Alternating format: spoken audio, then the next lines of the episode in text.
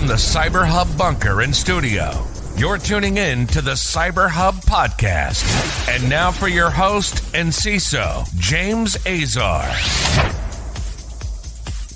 Well, good morning, security gang. Welcome to another exciting episode of the Cyber Hub podcast. I hope everyone is having a great start to their week, Tuesday, August 1st, 2023. Who would have thunk it to the fact that we're in August? If you thought we were going to be in August, I'd be I'd be really surprised. But you know what that means? That means we're a week away from Black Hat. Literally a week away from Black Hat. Next week, I'll be in Vegas with a lot of my peers.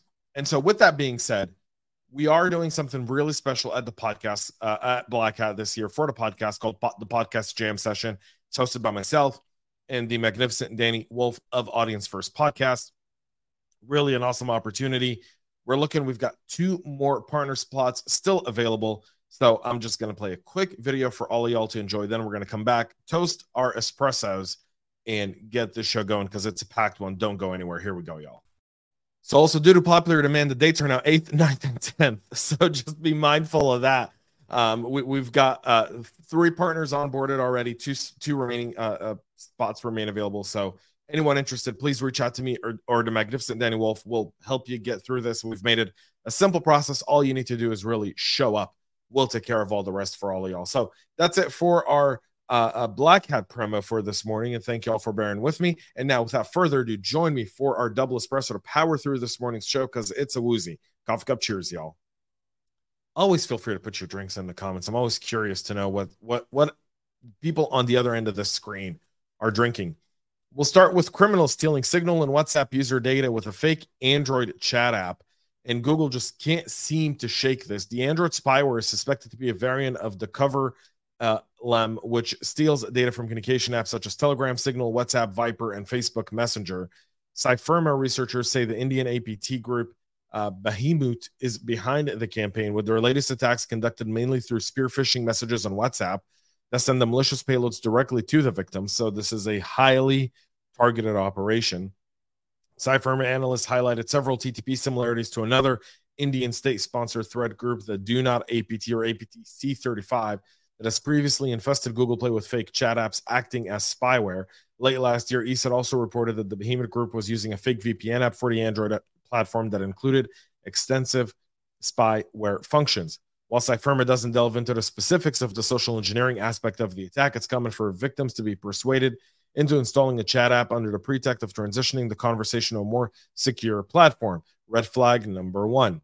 Analysts report that the Safe Chat features uh, a, a very deceiving interface that makes it appear as a real chat app.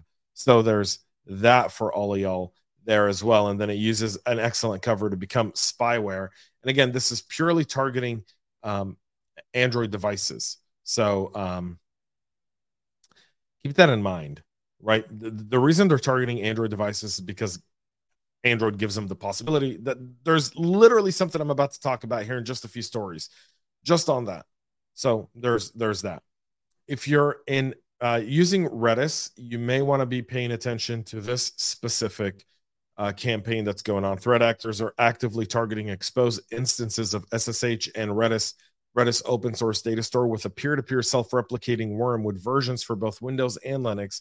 And the malware's author has named it P2PInfect, it's written in Rust, which is a language that's really kind of being promoted a lot by the national security apparatus as something that's a bit more secure.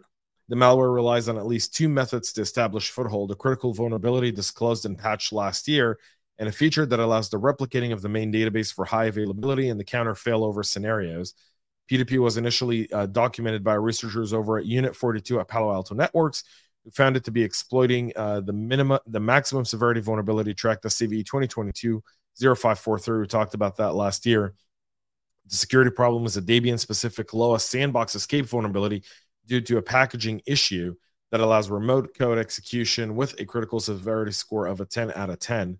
After compromising a vulnerable Redis instance with the initial payload P2PInfect downloads a new OS specific script and malicious binary adds it to the server uh, to its list of infected systems. The malware then adds the infected server to its peer to peer network so the future compromised Redis servers can access the bundle of malicious payloads. there's also been a ton of analysis around this. Cado Security did a deep dive into this, and they found that the primary payload is an ELF binary. It's written in a combination of C and Rust, but that ultimately executes the Rust component of the payload. After execution, the binaries updates the SSH configuration of the host, modifies the OpenSSH server configuration to a near default state that allows the attacker to connect to the server via secure shell protocol and enables password authentication. So there's a whole bunch of ways to know uh, and, and see what happens there. But obviously, you've got to keep your eye out for it. Share this with your security operations team.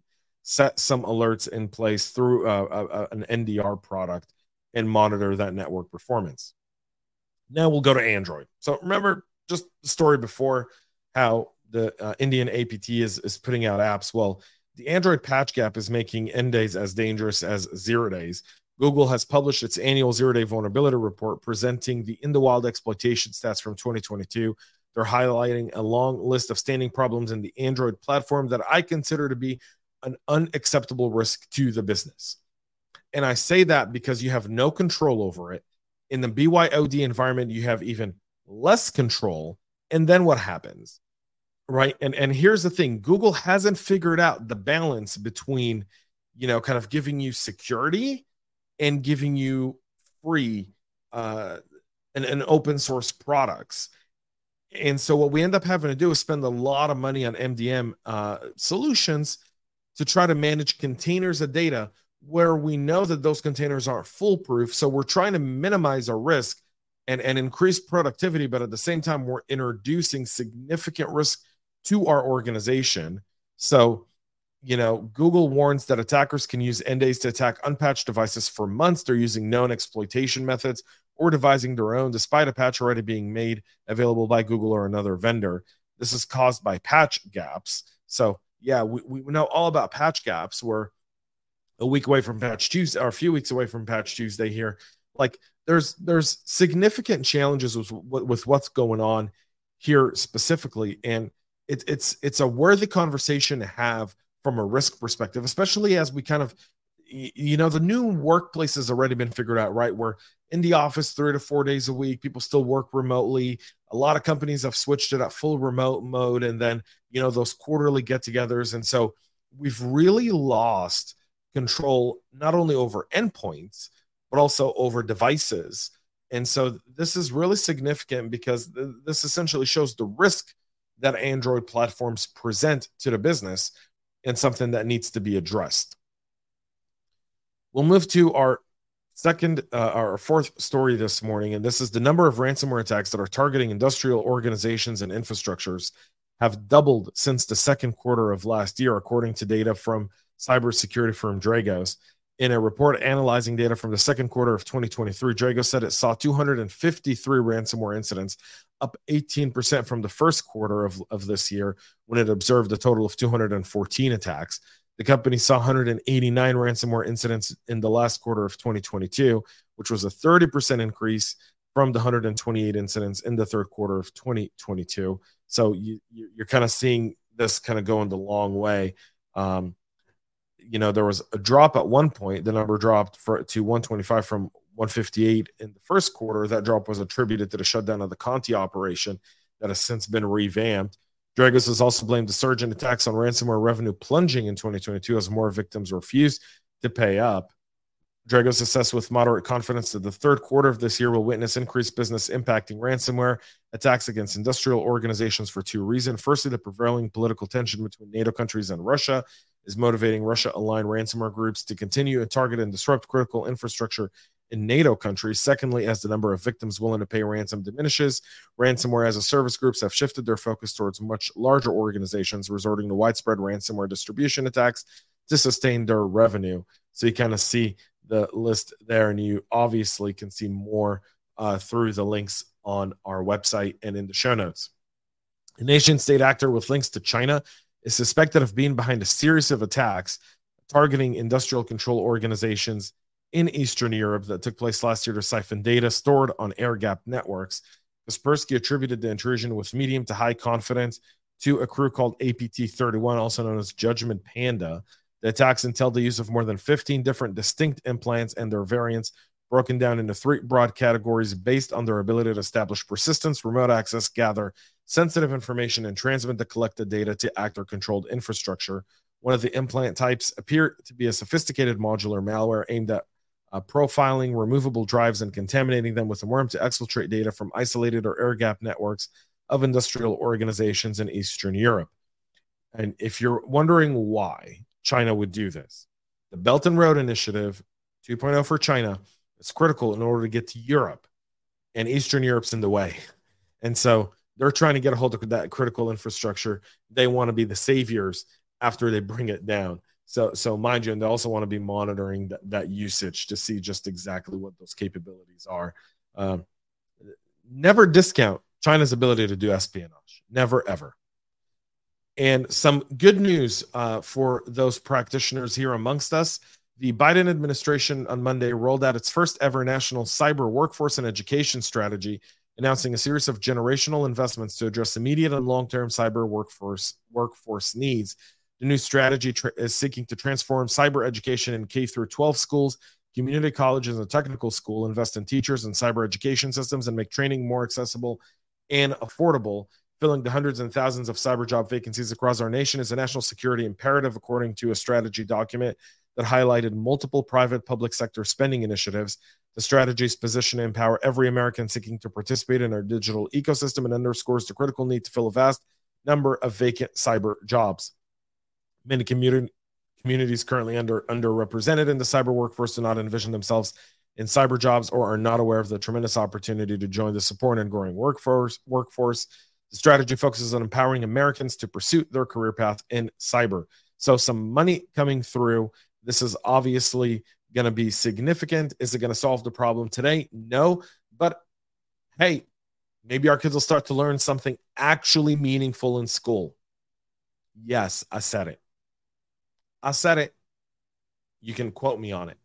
Section 702 of the surveillance powers that the F is necessary. However, FBI access needs limits, according to a congressional panel. So there's a controversial law, Section 702, that essentially allowed the FBI to really surveil Americans through what we call a FISA, uh, Foreign Intelligence Surveillance Act. Um, the president's intelligence advisory board signed, singled out the FBI because of disclosures of a handful of specific cases in which bureau personnel overstepped while using the program, mainly because FISA is a closed door hearing. There's no validation. And by the way, when they lie, there's no consequences to it. I've yet to see an FBI agent or an attorney general uh, or, or, or, or, or, a state attorney or a federal attorney uh, or a U.S. attorney actually be charged with lying on FISA warrants. Um, and there's an issue with that. So, you know, th- there is a national security case to be made for Section 702, but it, it does allow them to actually capture emails, text messages, and other digital information about foreigners without a warrant. But they did use it against Americans. We know for a fact they used it uh, against the, the, previous president's administration um, through some of the reports that have come out since then. The board emphasizes that the, t- the three previously identified incidents of intentional misconduct are uh, from among millions of FBI queries. Um, although um, we'll see how this plays down. Congress is really pushing back against the renewal of 702. It will get renewed. The question is how much teeth um, and oversight will Congress have over the FBI and over the FISA court when this happens? And this is significant, again, because our right to privacy as cyber uh, professionals, we aim to secure our organizations. We aim to ensure that our data is private, we also understand that there's inherent risk in cooperation with some of these uh, federal law enforcement agencies. We want to be their partners, but there's got to be some sense of oversight. And there's a lot of that where you're getting a lot of pushback from legal about cooperating with the uh, FBI at the moment. So, you know, this is kind of going to be one of those where we'll see how this kind of comes through at the end and we'll see what Congress comes up with. So, there's that. That's it for our show this morning. We'll be back tomorrow live right here at 9 a.m. Eastern on your favorite platforms like YouTube and LinkedIn and Twitter and Twitch and Rumble and Facebook and so many others. Make sure to check us out on your favorite podcast listening platform. Thank you all for tuning in. Have a great rest of your day. And most importantly, y'all stay cyber safe. We love feedback, so make sure to connect with us on social media and subscribe to our podcast on your favorite podcast listening platform.